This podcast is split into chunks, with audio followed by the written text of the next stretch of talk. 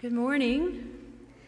We will be reading two passages of Scripture together this morning.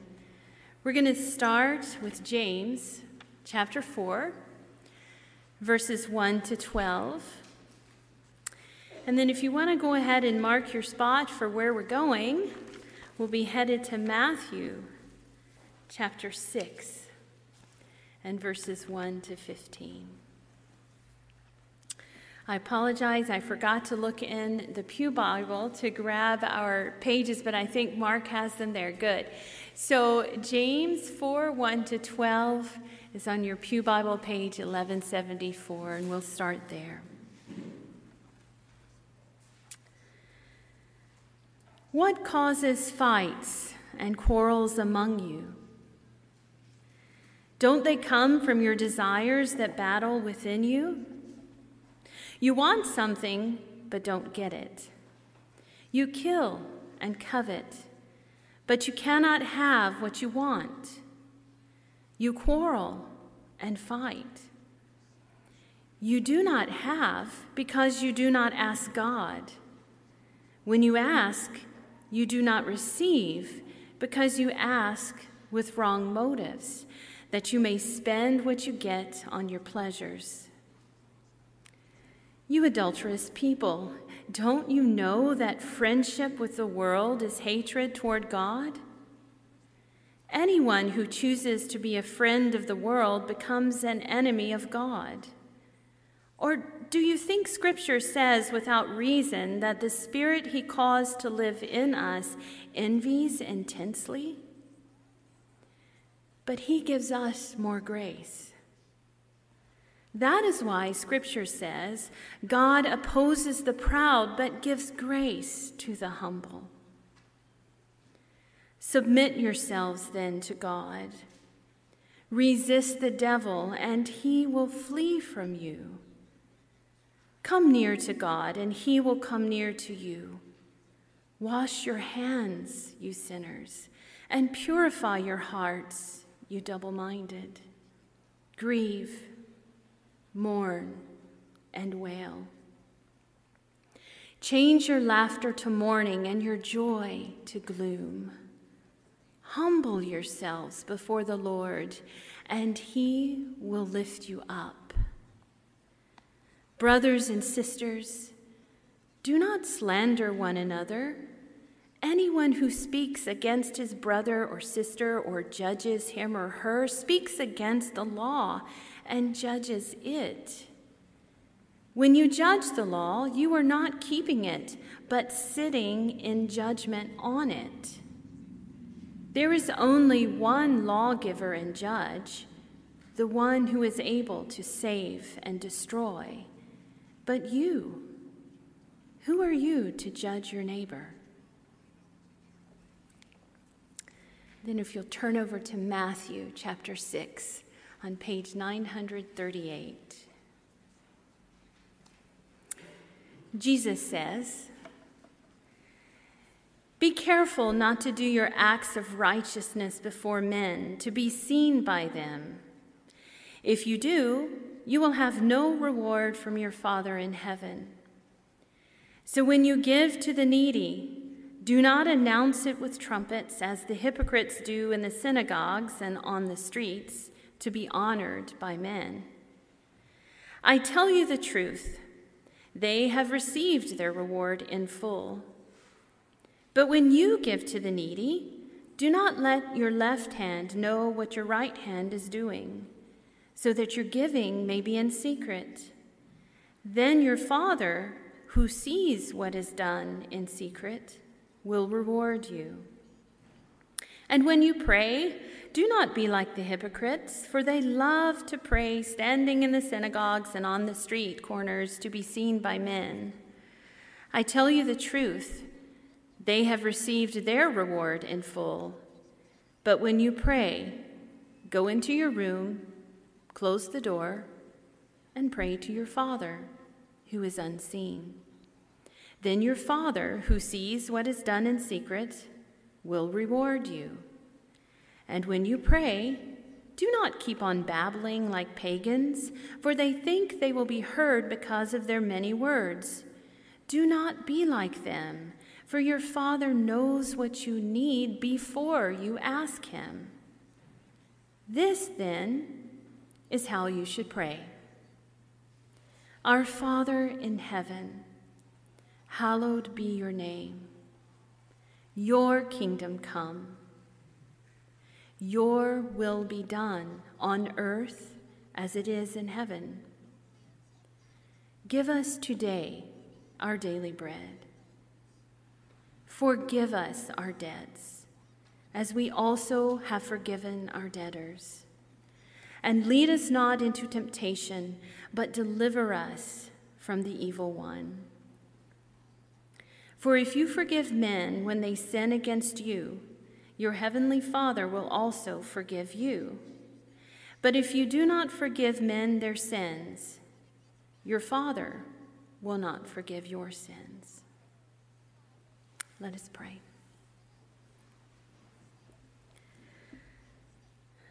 Lord, we come before you this morning, submitting ourselves to you, humbling ourselves before you. We ask that your Holy Spirit would teach us this morning.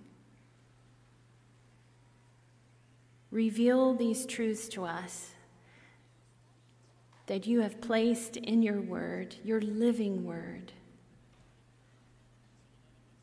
that can instruct us, heal us, give us hope, give us strength and courage, equip us to obey you. Holy Spirit, I ask that you would equip us to be forgiving and loving as our Father is in heaven.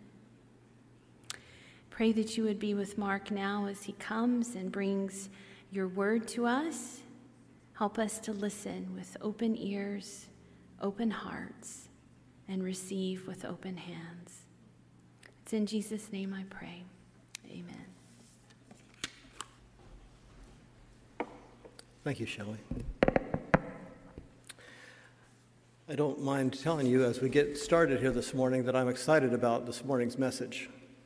Um, I just know that there's somebody out there it's for. I don't know who you are, um, but I know that it's for someone, so I encourage you to listen. It may be someone here, it may be someone there on our live stream. I, I don't know, but I, I, just, I just know it's for some, somebody.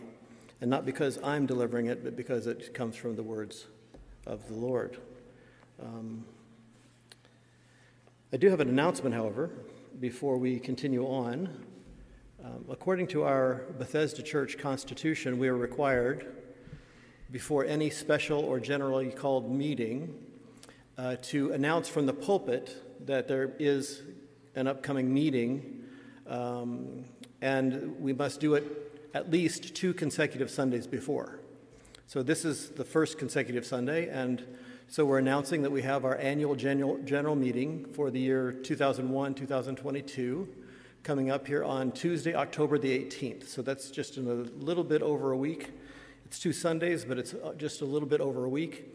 We'll meet at 7 p.m. downstairs in the fellowship hall.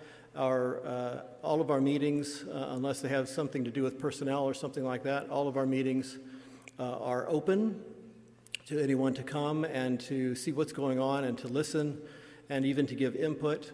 Uh, of course, only members can uh, vote on matters that may come before us, uh, but we do want to encourage you to be with us. These are normally very encouraging times, hearing what, what the Lord is doing, has been doing, and what He uh, seems to be doing among us these days. So we want to make sure that um, you get that. And, and, and while I'm at it, Next Sunday will be our third Sunday of the month. And so uh, that will be our Communion Sunday. That'll be also the Sunday we offer prayer after service for anyone who will come and anyone who would uh, ask for it. And so we encourage you to uh, be aware of that. Come and share Holy Communion with us and with the Lord, and also come and be prayed for, or bring someone that you know who, who needs prayer and we'll also welcome new members. So if you are in that category of persons who have gone through our class, had your interview with the elders, let me know this week, and I'll be calling some of you and, or sending you an email to make sure that we've got you. But we want to do that before the annual meeting so that you can fully participate. Uh, you've earned it, and it's, uh, it's, it's um, up to us to get you uh, into our membership. Um, now, that's quite a bit to get done in one worship service next week, but I think we can do it with just a little extra planning, a little extra preparation, and some streamlined execution. And I do hope that you'll be able to join us. Now, let's turn to the ministry of God's Word. I've been much encouraged by our renewed interest these days and emphasis on prayer. It's a very good and necessary development to contemplate what prayer is. How do we pray most effectively and fruitfully? What could we or should we expect from our praying efforts? To be sure, it's most important for us to be praying and not just contemplating the value and the practice of biblical Christian prayer. Indeed, the greatest value of studying biblical Christian prayer is that we become practitioners of prayer and not only learners about it. The key is not so much that we express confidence in prayer, which we should, even the biblical practice of historically Christian prayer, but we must also become prayers. And truly effective prayer will happen on all levels, as individuals and in families, parents and children, leaders and whole churches together in hope, expectancy, trust, and dependency on our God in Christ Jesus. And the news on that front is quite encouraging, as I said. We have people praying regularly on Wednesday evenings for our congregation, for our missionaries, and for our refugee families that are on their way, acknowledging God in Christ Jesus as our sovereign Savior. Of course, we'd be encouraged with more people joining us, but we are praying reliably, consistently, and with perseverance. Lately, we've also had men of a wide spectrum of ages, from 20s to near 70s, coming together to pray on Tuesday mornings. It's still early in two ways. One, it's only five weeks since we've started, but seven o'clock in the morning is really early for you know, many of us, including, you know, me. but it's good. And it has been very good. We've had from five to nine men over the last five consecutive weeks. And I want to uh, thank especially Pastors George and Yuri for moving us in this direction at this time. It is good. Yes, I'm quoting God there. Um, in addition to our regular times of prayer here in worship and in our personal devotions, we're also offering special prayer on the third Sunday of each month for anyone who will ask for it. We may be praying more these days than we've prayed in a very long time. Now, I don't share that with you so that we can enjoy a collective self congratulatory, aren't we quite something pat on our backs. I, sh- I share it to encourage us all to keep going, to step into it, to do so with faith and in hope. Together, as we increase in our understanding and practice of prayer, the Lord Jesus Christ will be right here with us. And by the way, next Sunday's concluding message on prayer will be entitled Prayer What Difference Does It Make? Managing Expectations we'll finally be getting to answer the question that initi- initiated this mini series, which was prayer is a comfort to God's people, but what if I don't see evidence that it changes anything? That was four whole weeks ago that we started. So, without further ado, let's review the central truths about prayer from our series thus far. They are printed there in your bulletins on the inside left uh, upper corner. As I mentioned, the first uh, message was What is Prayer? That was our series introduction. What is prayer? And you'll see there that our central truth was biblical Christian prayer is an ongoing, not just a one time, but an ongoing, deliberate, that is, we mean to, and personal, that is, it's coming from our hearts, expression of trust now and future hope in the one true and living God by a saving, submitted, and sustaining faith in Jesus Christ, our forever Savior and Sovereign. Then, uh, three weeks ago, we began a look at here what I'm calling the disciples' prayer. And we saw that biblical Christian prayer is also, in addition to what we see about a general definition of prayer, the biblical Christian prayer is also an honest, sincere, and hopeful expression of deep need for ourselves and sacrificial intercession for others before God in Christ Jesus, our forever sovereign Savior and sovereign. And then we, uh, two weeks ago, or, or I guess it was last week, we had our second message on the disciples' prayer and saw that biblical Christian prayer is also, in addition to its more general definition the first week, is also a recognition and acknowledgement of the sovereign goodness and love of God in Christ Jesus, our forever Savior and sovereign, and an agreement with His word, His will, and His purposes on the earth. And as for our central truth for this morning's message, we'll take a look at it in just a moment. But I, I do want to pause for just a second and, and pray.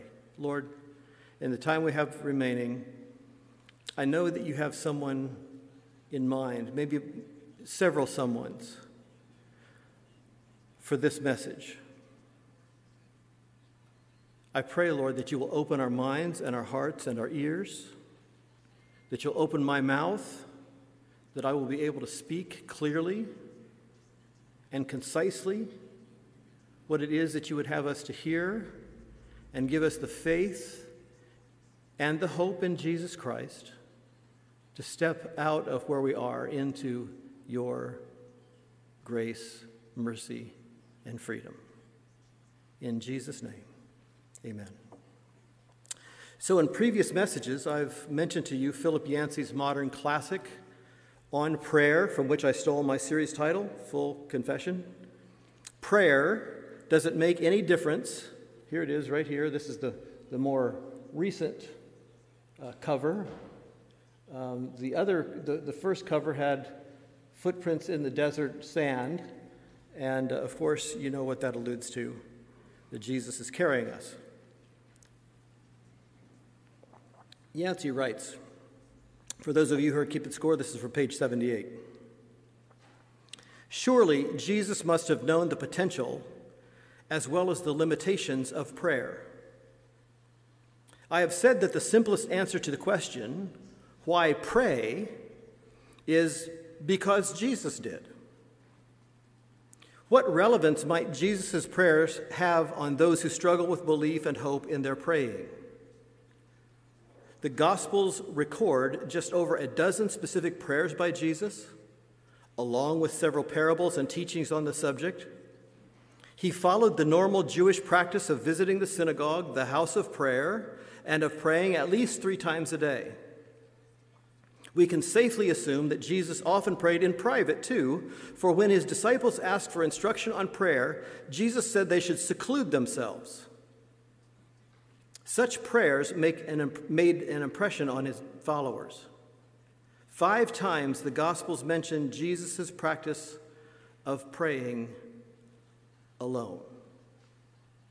So, now our central truth of the message for this morning, it too is on your inside left uh, of your bulletin, more in the center area there. And this, here it is Biblical Christian prayer is also, that is, in addition to the general prayer that, uh, definition that we had uh, in the first message, biblical Christian prayer is also not a rote recitation of a script or even of assorted requests.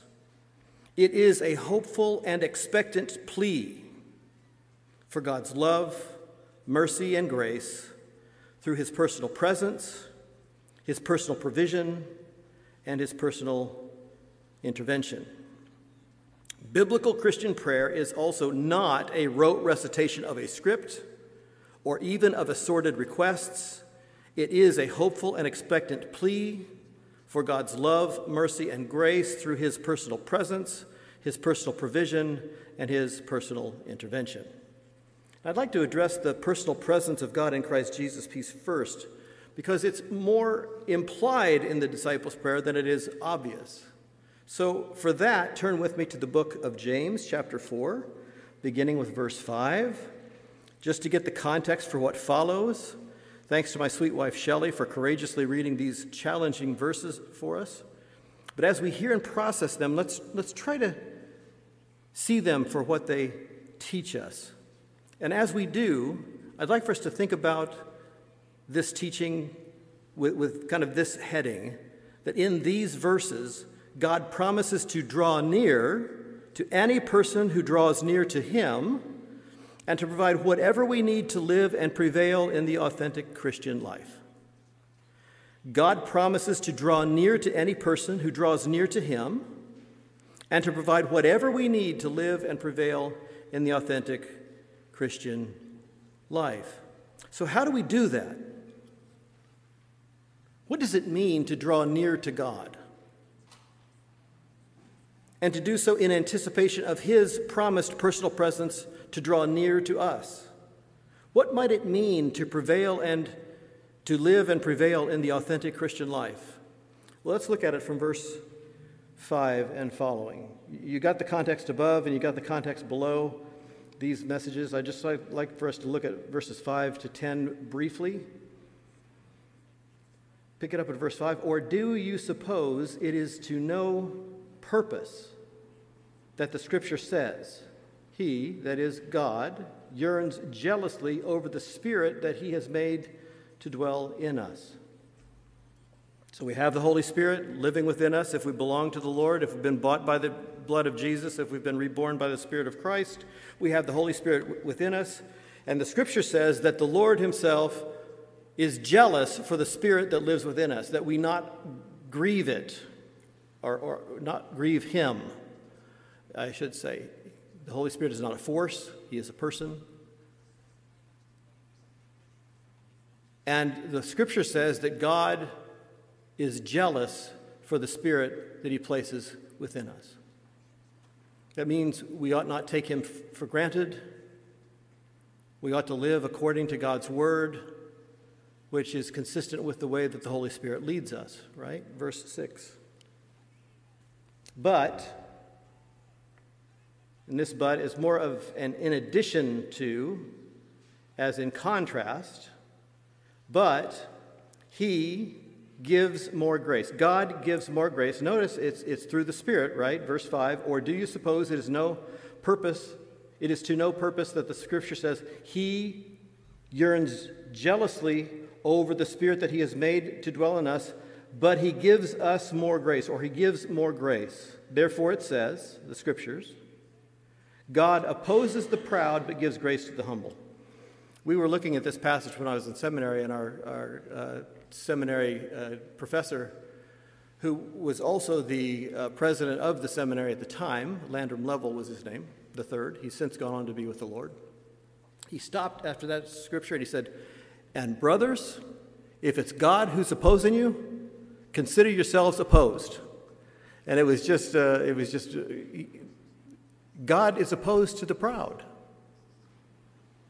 And how much of our time do we spend in some aspect of pride? walking as a Christian with the Holy Spirit living within us.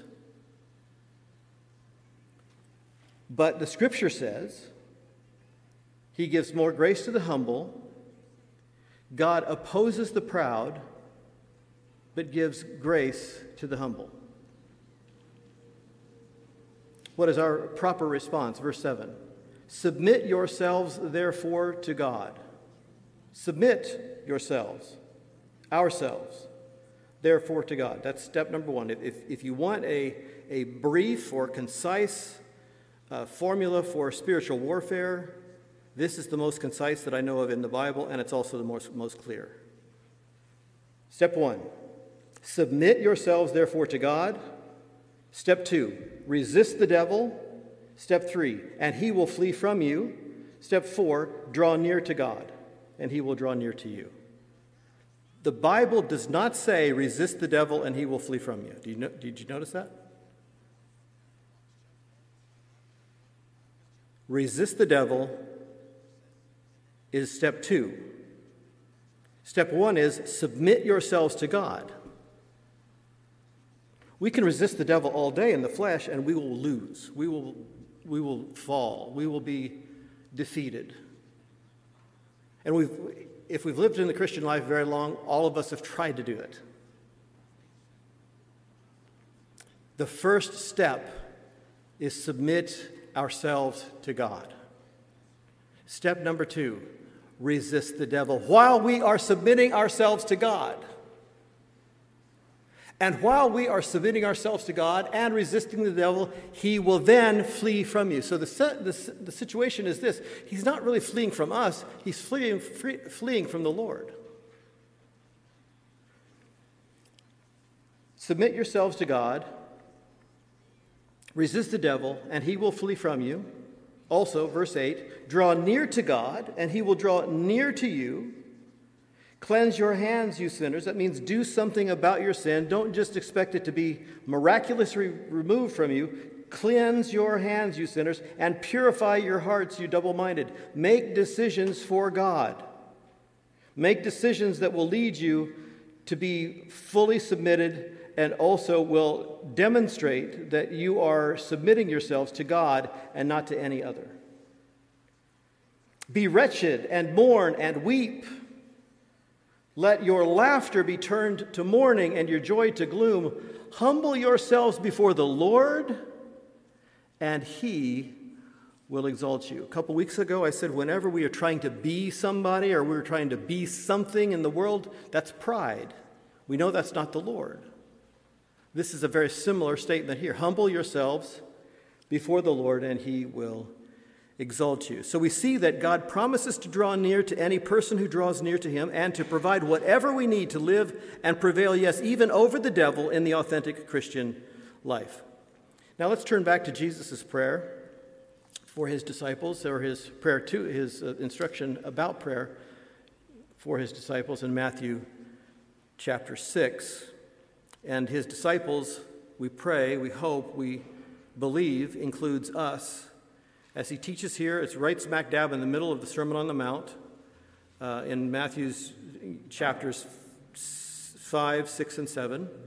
And we'll pick it up at verse 11 in just a moment. As you're turning there, let me just say that as I studied and prepared for this morning, it occurred to me how important it is for us to get a daily portion of each of these things listed. We need our daily bread. But we could probably make a pretty good biblical case that we need even more daily mercy. We need grace from God on a daily basis. And, and not only in the theological sense that once we're saved, we're always saved, once we're, we're, we're reborn by the Spirit, we are always before, before God as to Christ. But we need to feel it. We need to know it. We need to walk in it. We need to be free from the sin that entangles us, drags us down, exhausts us. So it's important for us to get a daily portion of each of these our bread, God's mercy, God's grace, and fellowship. Fellowship is in here too, and we'll see that in just a minute. But where would we be without any of these? So as we, as we look at the disciples' prayer here in just a moment, I want us to think in these terms. Biblical Christian prayer is also, or also, includes acknowledgement of our dependence on God in Christ Jesus for our daily bread. Yes, that's very familiar. But also the daily forgiveness of our sins. Also, the daily humility, strength, wisdom, and grace to forgive others and daily deliverance from evil, from the temptation to it, the perpetrators of it, and the effects from it. Look with me at verses 11 to 13.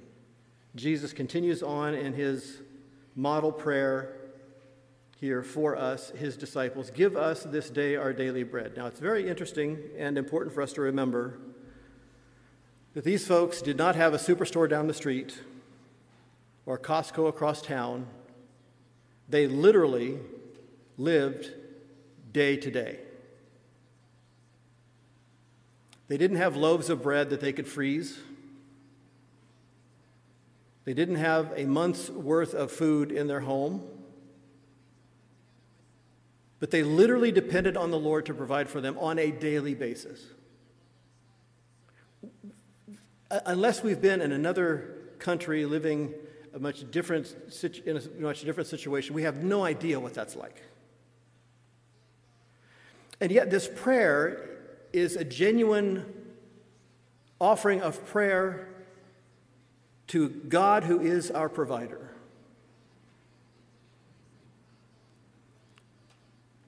Give us this day our daily bread. We're depending on you, Lord. We'll starve without you. We'll fail if you don't intervene. Would you provide for us yet another day as your disciples? And forgive us our debts. Now, I know the daily goes with the bread. You can, you can tell that in the, in, in, in the Greek language because daily and, and bread have the same endings, which mean they have the same function in the sentence, which means the one uh, modifies the other, daily modifies bread. I, I know that. But it seems to me in the, in the flow of this prayer that we, as his disciples, as his disciples then, also required to be daily forgiven of their sins or of our sins and forgive us our debts on a regular basis at least. If we're praying this prayer not by rote, but if we're praying this prayer as a model for how we ought to pray, then this ought to be a daily prayer, seems to me. And it seems that the text is indicating that. So we need to go before the Lord in humility and expectation. Lord, would you forgive me my sins again this day? I need your forgiveness. I need your favor. And also, could you help me to forgive those who have sinned against me or those who hold debts against me or, or who owe me some measure of relational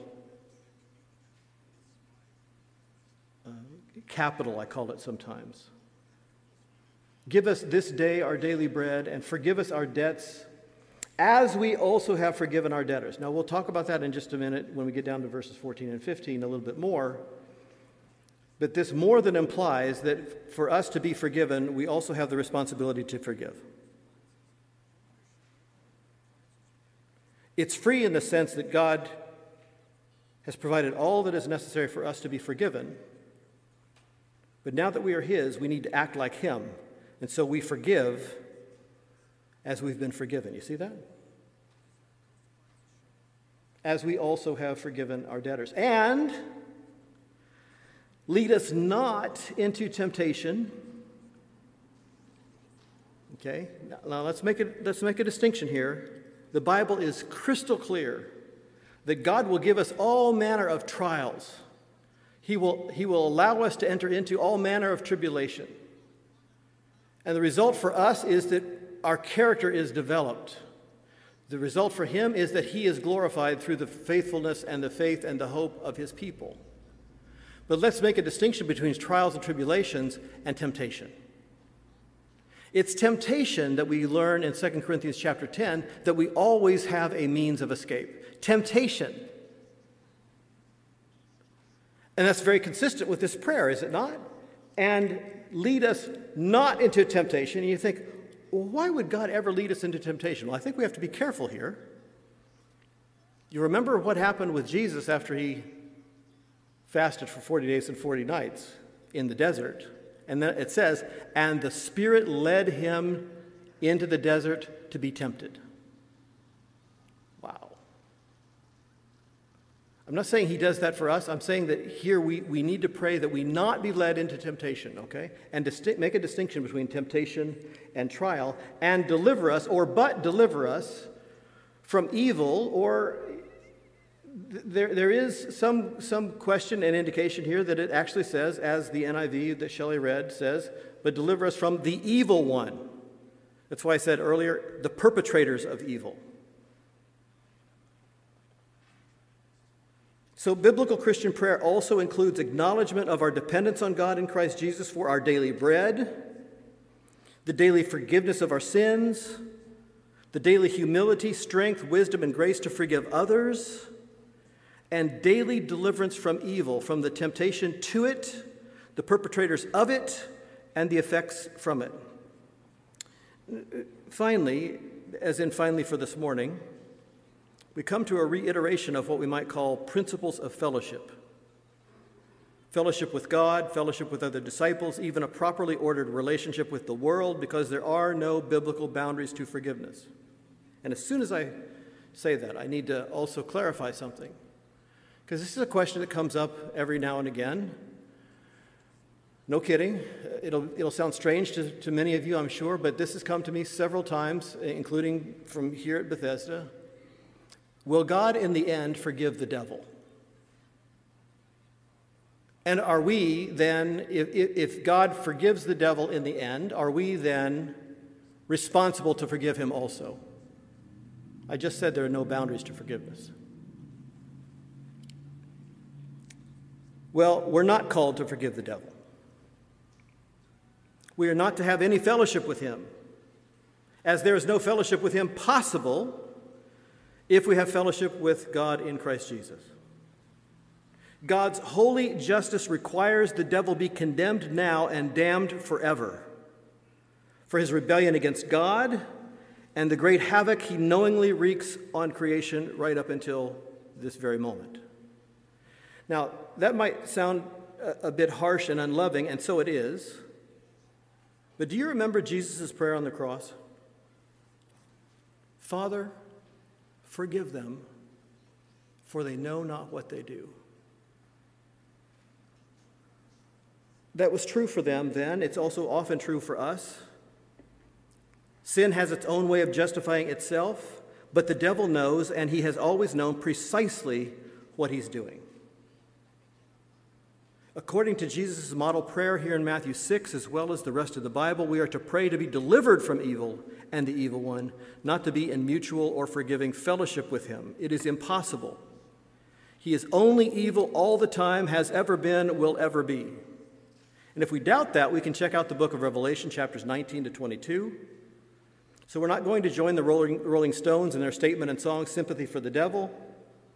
We have no sympathy for the devil. But I digress, I suppose. But only a bit. Only a bit.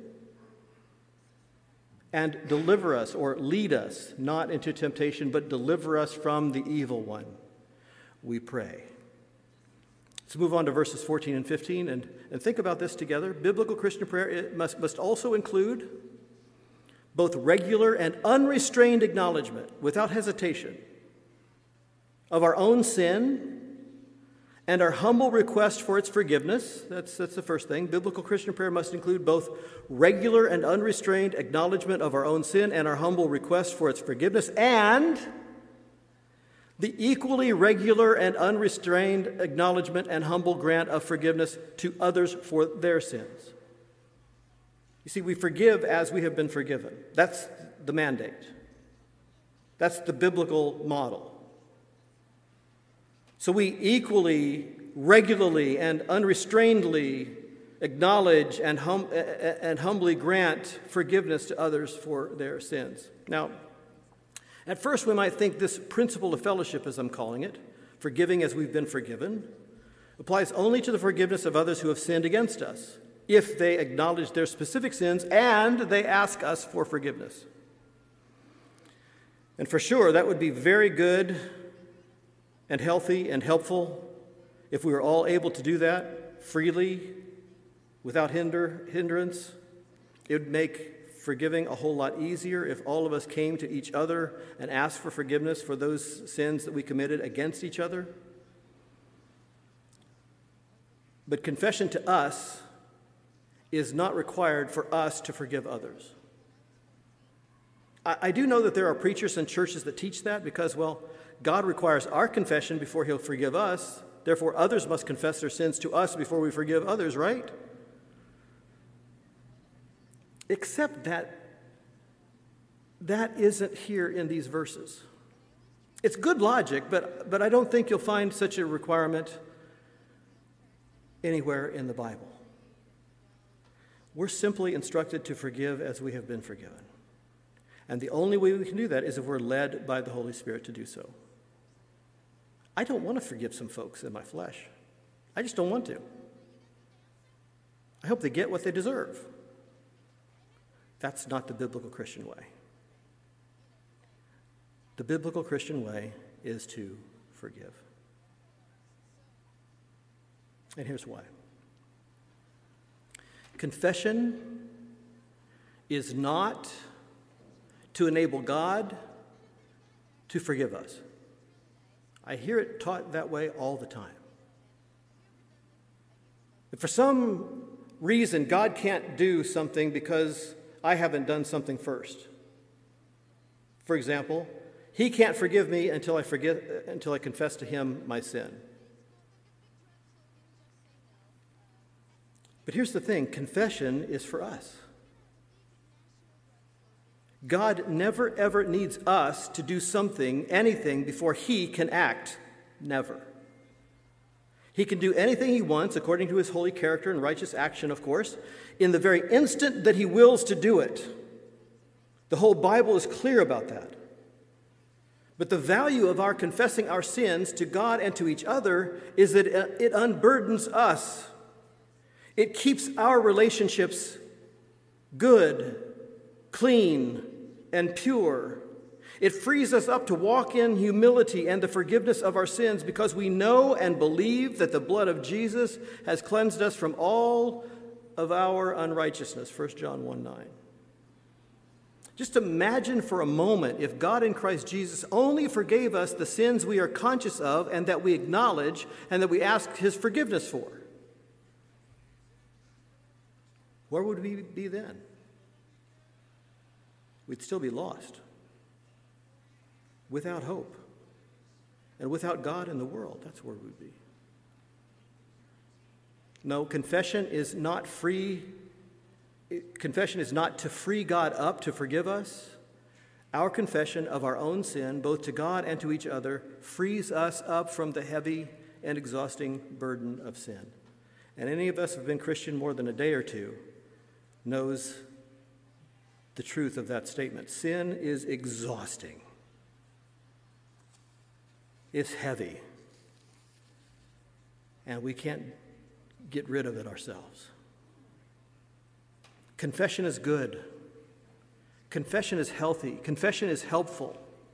We should even confess our sins to one another, James 5 16.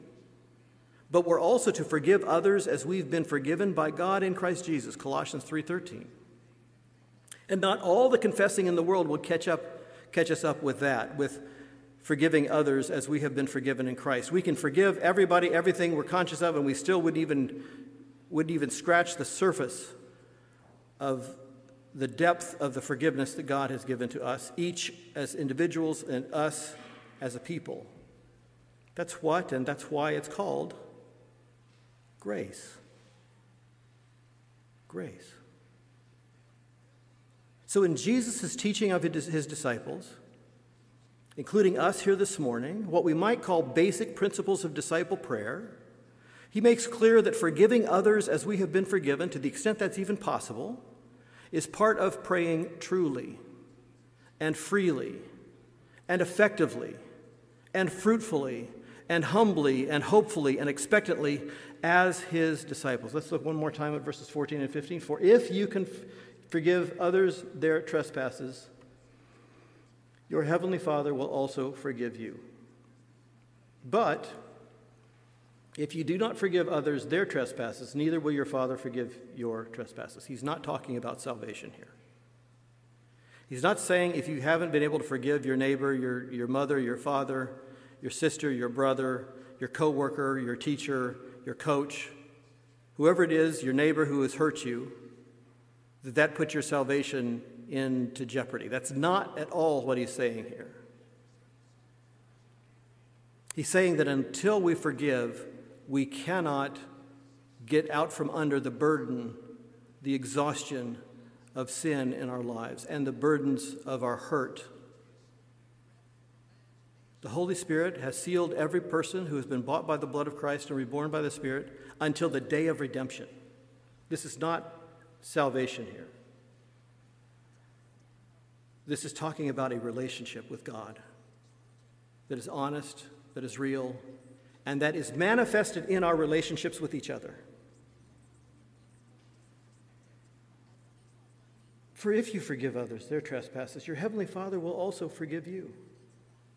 But if you do not forgive others their trespasses, neither, neither will your Father forgive your trespasses. The biblical Christian prayer must include both regular and unrestrained acknowledgement of our own sin and our humble request for its forgiveness, and the equally regular and unrestrained acknowledgement and humble grant of forgiveness to others for their sins. And finally, finally, by, by way of brief reminder, our central truth for this morning's message has been biblical Christian prayer is also not a rote recitation of a script or even of assorted requests. It is a hopeful and expectant plea for God's love, mercy, and grace through his personal presence, his personal provision, and his personal intervention. Now, some of you ha- were, were quite concerned, I think, when I started out saying that reciting the Lord's Prayer by rote in a worship service is not what Jesus had in mind. It's what many of us had turned it into, but it, that's not what he had in mind. And I can prove it to you this morning. I held off on this because I just wanted to let it kind of what's the word? What, is, what does sauce do when it's when it's getting its it's being sauteed? What is it? I don't know what it is, but it's what? Simmer. Simmer. Simmer. The, the flavor being increased on the stove, whatever that is, because I wanted it to sit there for a while. But I want you to listen to me, and then I want you to tell me what's missing. Our Father in heaven, hallowed be your name. Your kingdom come, your will be done, on earth as it is in heaven. Give us this day our daily bread, and forgive us our trespasses or our debts, as we also have forgiven our debtors. And lead us not into temptation, but deliver us from evil. What's missing? For thine is the power and the kingdom and the glory forever and ever. Amen. Now, if you have if you have a study Bible, you probably have a note here and you go down in your notes and it says some manuscripts, that means after the oldest manuscripts they have, add, For yours is the kingdom and the power and the glory forever and ever, for, forever. Amen. So, probably what some, somebody did, probably early, fairly early on after this was written and was, was distributed from Matthew, somebody said, Oh, he forgot something. He left something out.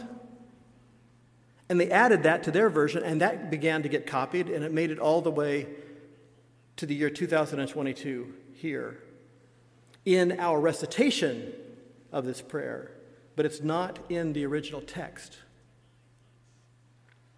And that only goes to show us that Jesus didn't intend, if he intended us to by rote recite the Lord's Prayer from start to finish, well, he would have included all of it. But the early church didn't use it that way until sometime later when the whole thing was put together and somebody said, okay, now, now it's complete. And we began to recite it by rote in our churches. It's not bad. These are great and wonderful words. These are mostly Jesus' words, even if we add the, the little bit at the end. But this is a model prayer. It is not a prayer for recitation in the church as a religious exercise. It's understanding the aspects of our prayers that will be best, most effective. Honoring God, exalting Jesus Christ, and reflecting that we have a relationship with Him, not a religion about Him. This has been the Disciples' Prayer 3, our daily bread, mercy, and grace, and our biblical Christian answers to our sermon, our serious questions series. I hope you'll be back next week right here, and we'll conclude this series. Let's pray together.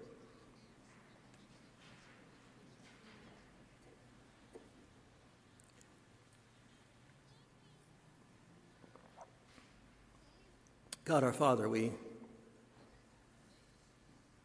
are so thankful that you have given us your word. And by that I mean two things. I mean, you have given us your word. And whatever you say, whatever you commit yourself to, whatever you promise, you fulfill. But also, you have given us your word in Scripture. And you have also given us your Holy Spirit that allows us to understand, to reach into the depths of it. We never get to the, to the bottom, but at least we can reach into the depths of your word and grow and become deeper ourselves. Somehow manifesting some measure of the character of Christ in our place and time. And this is our goal, this is our desire, Lord, at Bethesda Church. Help us to know you, the one true and living God, and exalt Jesus Christ, whom you have sent. And to do so by your living spirit within us. Help us not to be afraid, not to be anxious, but because of Jesus, we are at peace with you. And we are at peace with each other. And we are even at peace with the world, knowing our place in it and knowing that you are going to come, you are on your way to make all things new. Lord, for whomever this message was, I pray that you would move them to hope and to faith and not to fear anymore. In Jesus' name, amen.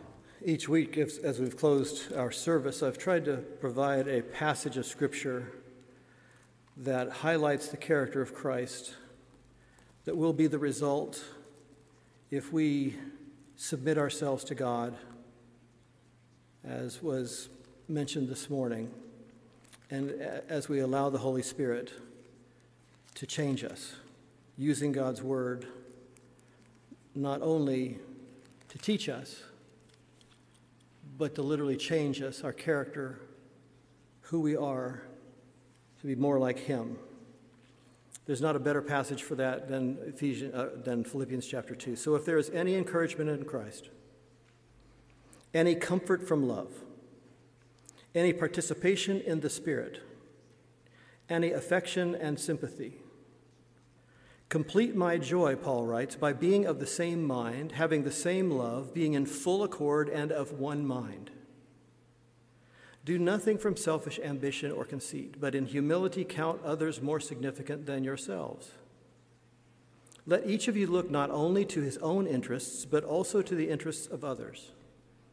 Have this mind among yourselves, which is yours in Christ Jesus, who, though he was in the form of God, did not count equality with God a thing to be grasped, but emptied himself by taking the form of a servant, being born in the likeness of men, and being found in human form. He humbled himself by becoming obedient to the point of death, even death on a cross. Therefore, God has highly exalted him and bestowed on him the name that is above every name, so that at the name of Jesus every knee should bow, in heaven and on earth and under the earth, and every tongue confess that Jesus Christ is Lord to the glory of God the Father. Lord, let that be our prayer. Let that be our purpose as we leave this place. In Jesus' name, amen. See you next week.